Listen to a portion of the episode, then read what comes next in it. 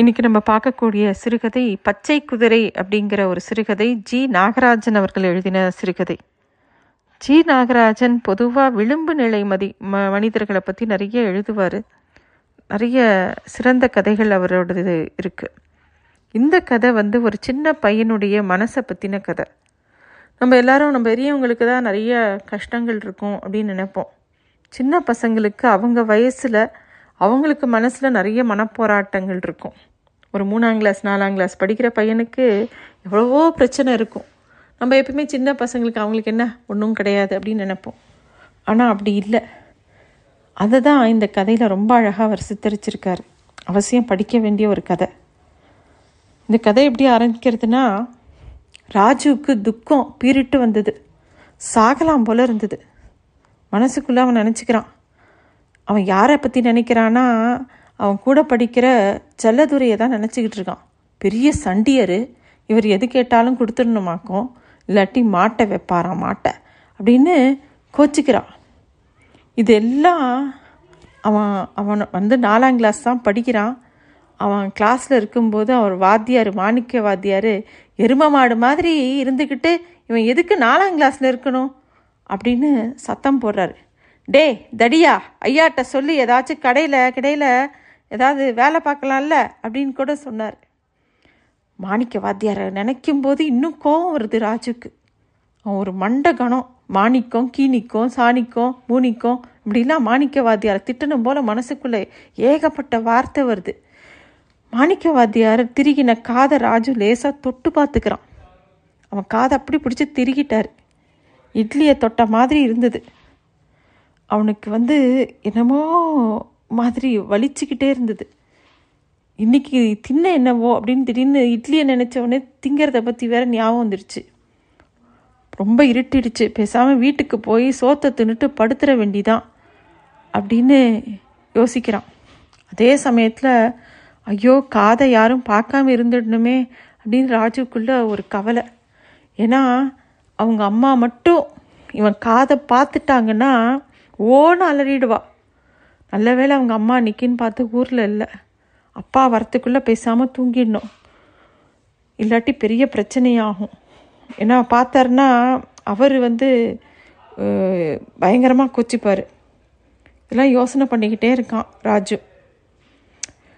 அவன் தூங்கும்போது என்ன நடக்கும் அப்படின்னு யோசிக்கிறான். காலையில் கண்டிப்பாக போலீஸ்காரன் வீட்டுக்கு வருவான். வந்தவொடனே வீட்டில் ராஜுங்கிற செட்டிமார் பையன் ஒருத்தர் இருக்கானா? அப்படின்னு கண்டிப்பாக கேட்பார் அந்த போலீஸ்காரரு.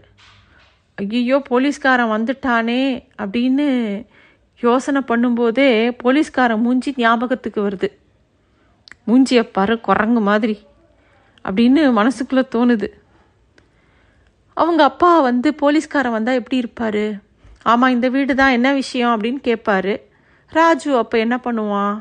பேசாமல் அந்த கதவு பின்னாடி ஒளிஞ்சிக்கிட்டு நிற்பான் அந்த பையனை ஸ்டேஷனுக்கு கூட்டிகிட்டு போகணும் யாரோ ஒரு பையன் கையனை கையை உடச்சிட்டானா அப்படின்னு போலீஸ்காரன் கண்டிப்பாக அவங்க அப்பா கிட்ட சொல்ல போகிறான் அவங்க அப்பாவும் அதுக்கு எங்கள் வீட்டு ராஜுவா?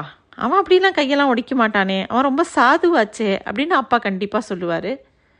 போலீஸ்காரன் விட்டா தானே ஒடிக்க மாட்டானா? அவங்க மாணிக்க பார்த்தாரான் பார்த்தாராம். இவன் தான் ஒடிச்சானா பச்சை குதிரை விளையாடுறப்போ குனிஞ்சிருந்த உங்கள் ராஜு தான் அந்த சோமுவை காலை வாரி விட்டு கையை உடச்சிருக்கான். அப்படின்னு கண்டிப்பாக அந்த போலீஸ்கார சொல்லுவான். சொல்லும்போது செல்லதுரையை பற்றி கூட சொல்ல போகிறான் ஏன்னா செல்ல செல்லதுரை தான் சொல்லி கொடுத்துருக்கான். அப்போ ராஜு யோசிக்கிறான் அப்படி சொல்கிறப்போ அப்பாவை பார்த்து சொல்லிடணும் தெளிவாக அப்பா அவன் பொய் சொல்கிறான்ப்பா நான் இன்னும் காலெல்லாம் வாரி விடலப்பா. அந்த செல்லதுரைக்கு பென்சில் தரலையா? அதனால பொய் சொல்கிறான் மாணிக்க வாத்தியாரும் கூட சேர்ந்துக்கிட்டாரு அப்படின்னு ராஜு எப்படியாவது கத்திக்கிட்டே அப்பா முன்னாடி வந்து சொல்லிடணும் அப்படின்னு யோசிக்கிறான். ஆனால் ராஜு அப்படி வந்தால் என்ன ஆகும்? அந்த போலீஸ்காரர் திருட்டு பயல நீதானா? அப்படின்னு ராஜுவை இறுக்கி பிடிப்பாரு. ராஜு ஓடுவான். ராஜு ஓட போலீஸ்காரன் துரத்த அப்பா போலீஸ்காரனை தடுக்க பார்ப்பாரு. அப்பா வந்து தடுக்கும்போது போலீஸ்காரன் அப்பா மேலேயும் ஒரு போடு போடுவாள் இதெல்லாம் ராஜுக்கு அப்படியே ஓடிக்கிட்டே இருக்கு. ராஜு தர தரன்னு இழுக்கிறாரு. அப்பா பின்னாடி ஓடி வராரு. கெஞ்சுறாரு போலீஸ்காரனை பார்த்து பத்து வயசு குழந்தையா? அவனை விட்டுடுங்க. நான் வேணா அந்த கையொடைஞ்ச பையனுக்கு நிறையா காசு கொடுத்துட்றேன். அவனை விட்டுடுங்க அப்படின்னு கெஞ்சுவார். போலீஸ்காரனுக்கோ நெஞ்சில் கல் கையை ஒடிச்சிருக்கான்? பத்து வயசு குழந்தையான் அப்படின்னு கோவப்பட்டு பல்ல கடிக்கிறார் ராஜுவை இழுத்துட்டு போகிறாரு இந்த ஒரு தடவை விட்டுடுங்கய்யா. இனிமே ஒடிக்க மாட்டேன். யார் கையும் ஒடிக்க மாட்டேன்னு அழறான் ராஜு. ராஜு கண்ணிலேருந்து அப்படியே கண்ணீராக வடியுது. நாக்கு அப்படியே வாயோடு ஒட்டிக்குது. தொண்டையில் ஏதோ உருண்ட மாதிரி நிற்குது நான் காலை வாரி விடலப்பா அப்படின்னு அவன் சொல்லும்போதே இன்னும் அழுக வந்துக்கிட்டே இருக்கு. செல்லதுரை தான் ஏதோ பொய் சொல்கிறான்ப்பா நான் அதெல்லாம் பண்ணலப்பா. அவன் சொல்கிறத வச்சுக்கிட்டு மாணிக்கவாதியார் போலீஸில் பிடிச்சி தருவாராம் அப்படின்னு சொல்லிட்டு அழுகும்போதே சோமுவை பற்றி கவலை வருது. பாவம் அந்த சோமு. அவன் கை உடஞ்சி போச்சு. கை உடஞ்சிருச்சே வீட்டில் கொண்டு போடுவாங்களேன்னு அழுதான் சோமு ஒரு பக்கம். அது வேற ஞாபகத்துக்கு வருது. சோமு கை உடஞ்சி அழும்போது ராஜு நான் ஒன்றும் உன் கை உன்னை காலவாரி விடலப்பா. நான் கையை வச்சு நீ நீ கையை வச்சு என் முதுகில் அழுத்தினப்போ நான் லேசாக குனிஞ்சேன் சோமு. அப்படின்னு சொல்லும்போது சோமு அழுதுகிட்டே இருக்கான். அவன் எப்போ அழுதான்னா அந்த பியூனு சோமுவை தூக்கும்போது தான் பெருசாக அலறிட்டான் வலி தாங்காமல் பாவம். ராஜு சோமுவை நினச்சி அழறான். சோமுக்கிட்ட மனசுக்குள்ளேயே சொல்கிறான் இங்கே பாரு என்னை மட்டும் சும்மா விட்டாங்களா? தலையில் மங்கு மங்குன்னு குட்டினாரு. என் கன்னத்தை பாரு பளிர் பளிர்னு அடித்தார் எல்லாரும் என் மேலே விழுந்தாங்க. என்னை பிடிச்சி மிதிச்சாங்க. என்னை போலீஸில் வேற பிடிச்சி தரப்போகிறாங்களாம் அந்த செல்லதுரை சொல்கிறான் சோமுவை தான் ஆஸ்பத்திரிக்கு கொண்டு போயிட்டாங்களே. பாவம் இனிமேல் அவன் என்ன செய்வான்? பள்ளிக்கூடத்துக்கெலாம் வர முடியாது. அவன் கையொடைஞ்சவன் ஆயிடுவான் கையொடைஞ்சவனை கடையில் கூட வச்சுக்க மாட்டாங்க. பாவம் சோமு நொண்டி பிச்சைக்காரனாக தான் ஆகணும் அப்படின்னு அவன் வேற சொல்கிறான் ராஜு திருப்பியும் கற்பனை பண்ணி பார்க்குறான். ஒருவேளை சோமு அப்படி பிச்சை எடுத்து அவன் எப்படி பிச்சை எடுப்பான்? ஐயா சாமி கொஞ்சம் தர்மம் போடுங்களேன். அந்த செட்டி பைய ராஜு என் கையை ஒடிச்சு விட்டானே. அப்படின்னு அவன் கேட்கும்போது நம்ம அப்பா பார்த்தாருனா இந்த அப்பா வேற சரியான கஞ்சம். ஏதாவது தாங்கலைன்னா அவர் என்ன பண்ணுவார்? காசு கொடுப்பாரா? அப்படின்னு யோசிக்கிறான் ராஜு.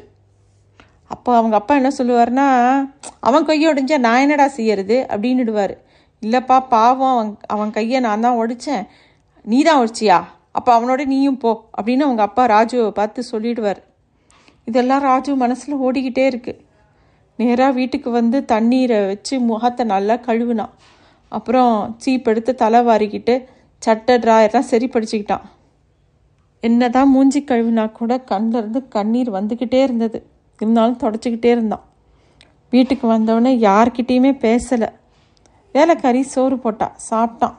நேராக கட்டிலுக்கு போய் குப்புற விழுந்தான். மனசில் அப்படியே துக்கம் தொண்டை அடைச்சிது. ரெண்டு மணி வெயில் வேற மண்டையை பொழந்தது. ராஜுவுக்கு என்ன பண்ணுறதுனே தெரியல. ராஜுவும் வேலங்குளம் கண்மையை நோக்கி போயிட்டு இருந்தாங்க அவனுடைய நண்பர்களும். அப்போது தர்மராஜன் கூட வந்தான். அவன் நண்பர்களில் ஒருத்தர் இன்னொருத்தர் பேர் கூட ஞாபகம் இல்லை. ரோட்டில் நடக்காமல் ரோட்டோரமாக போயிட்டு இருந்தாங்க ஒவ்வொருத்தராக அப்படியே சட்டையை கழட்டி முண்டாசு மாதிரி கட்டிக்கிட்டாங்க. கொஞ்சம் தூரம் போன உடனே அங்கே ஒரு புகை வண்டி வேற போயிட்டு இருந்தது ரயிலில் போகிறவங்களெல்லாம் இவங்க வேடிக்கை பார்த்தாங்க. வேலுச்சாமி ரயிலில் போகிறவங்கள பார்த்து அப்படியே கூத்தாடினான் இதெல்லாம் பார்க்கும்போது ராஜு கிச்சே இதெல்லாம் என்ன? அப்படிங்கிற மாதிரி ஒரு அலுப்பாக இருந்தது. கண்மாயில் ஏக கலாட்டா. நாலு பேரும் தண்ணீரில் ஒரே குதியாட்டம். வேலுச்சாமி மட்டும் ஒரு கோவணம் மந்தி கட்டியிருந்தான். இந்த எல்லாரும் இஷ்டத்துக்கு டான்ஸ் ஆடிக்கிட்டு இருந்தாங்க. அப்படியே கண்கள்லாம் செவந்து போகிற அளவுக்கு தண்ணீர்லேயே இருந்தாங்க. கொஞ்ச நேரம் கழித்து எல்லாரும் கரைக்கு வந்துட்டாங்க. வேலுச்சாமி மட்டும் தண்ணியிலேயே இருந்தான். அரைகுறை நீச்சல் அடிச்சிட்டு இங்கே அங்கேயே சுற்றிக்கிட்டு இருந்தான். திடீர்னு அவன் கை கால்கள்லாம் தரையை எட்டலை. ஒரு மாதிரி ஆழத்துக்கு போயிட்டான். தன்னை காப்பாற்றும்படி கையை கையை தத்தளித்து மேலே மேலே தலையை தூக்கினா அவனால் சத்தம் கூட போட முடியல. ஒரே உளறல் மட்டும் கேட்டுக்கிட்டே இருந்தது. தரையிலிருந்து எல்லாரும் பார்த்துட்டு இருந்தாங்க. எல்லாருக்கும் திக்குன்னு இருந்தது. தர்மராஜனுக்கு ரொம்ப பயமாயிடுச்சு. ஐயோ அப்பான்னு கத்திக்கிட்டு ஓட்டம் எடுத்துட்டான். ராஜு மட்டும் என்ன பண்ணான்? சட்டுன்னு தண்ணிக்குள்ளே குதிச்சான். வேலுச்சாமியை எட்டி பிடிச்சான். அப்படியே தண்ணீரில் ரெண்டு பேரும் மல்லு கட்டினாங்க. இவன் அவனை இழுத்து அவன் இவனை இழுக்க ராஜுக்கு ஒரே மூச்சு ஒட்டி முட்டு முட்டுச்சு. பாவம் ராஜு செத்துட்டான். ராஜு வீட்டுக்கு முன்னாடி ஒரே கூட்டம். மாணிக்க வாத்தியார் கூட வந்திருந்தார். நல்ல பையன் ரொம்ப சாது அப்படின்னு ரொம்ப வருத்தப்பட்டார். அந்த வேலுச்சாமிக்காக தான் தான் உயிரையே கொடுத்துட்டானே இந்த ராஜு அப்படின்னு இன்னொருத்தர் சொன்னாங்க. அந்த வேலுச்சாமிக்காக இந்த ராஜு செத்து போனானா அப்படின்னு இன்னொருத்தர் பேசிக்கிட்டாங்க. எல்லாரும் ஒரே மாதிரி ஆமோதிச்சு ராஜுவோட சாவுக்காக எல்லாரும் வருத்தப்பட்டாங்க. அந்த கூட்டத்தில் நின்று இருந்த ராஜுவும் வருத்தத்தோட தலையை அசைச்சு இப்படியே பார்த்துட்டு இருந்தான். இதுக்கு நடுவில் இதெல்லாம் ராஜுக்கு ஓடிக்கிட்டு இருக்கும்போது தம்பி எழுந்துரு. உங்கள் பெரிய ஐயா மகன் வந்திருக்காரு பாரு. அப்படின்னு வேலைக்காரி ராஜுவை பிடிச்சி எழுப்பினான் ஓ இதெல்லாம் செத்து போனதெல்லாம் கனவுதானா? அப்படின்னு எழுந்துக்கிறான் ராஜு. அப்படி எழுந்துக்கும்போது சோமுக்கு கையொடைஞ்சது கூட கனவாக இருக்கக்கூடாதா அப்படின்னு தோணுச்சு ராஜுக்கு. வெளியில் வந்து பார்க்குறான் அவன் பெரியப்பா மகன் நடராஜன் ரெண்டு சகாக்களோட வந்திருந்தான். என்ன தம்பி? சல் செல்லத்துறை நேற்று சேட்டை பண்ணினானாமே உடனே என்கிட்ட ஏன் சொல்லலை? பெரிய சண்டியர்னு அவன் நினச்சிட்டானோ?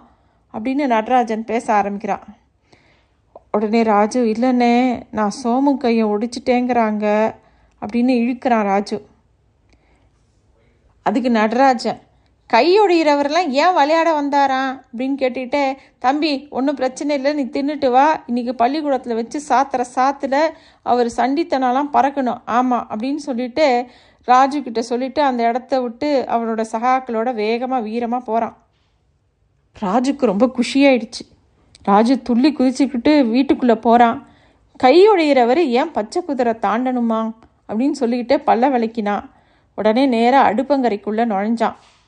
தம்பி வெந்நீர் உறுத்தி வச்சிருக்கேன் குளிச்சுட்டு வந்துடு இல்லாட்டி ஐயா கோவிப்பார் அப்படின்னு வேலைக்காரி சொல்ல சொல்ல குளிக்கவும் மாட்டேன் ஒன்றும் மாட்டேன். நான் உடனே போகணும். இப்போ இட்லியை வைக்கிறியா இல்லையா? அப்படின்னு அதட்டுறான் ராஜு. ஓ அதட்டலுக்கு மிரட்டுக்கெலாம் இங்கே வச்சுக்காத மறுவாதியாக போய் குளி அப்படின்னு வேலைக்காரி இன்னும் கண்டிப்போட பேசினான் என்னை யாருன்னு நினச்ச? இங்கே பாரு நான் இன்ஸ்பெக்டர் ஆக்கும் அப்படின்னு சொல்லிக்கிட்டு கையில் கையில் இருக்கிற ஒரு பெல்ட்டால் வேலைக்காரிக்கு ஓங்கி ஒரு அடி கொடுக்குறான் ராஜு.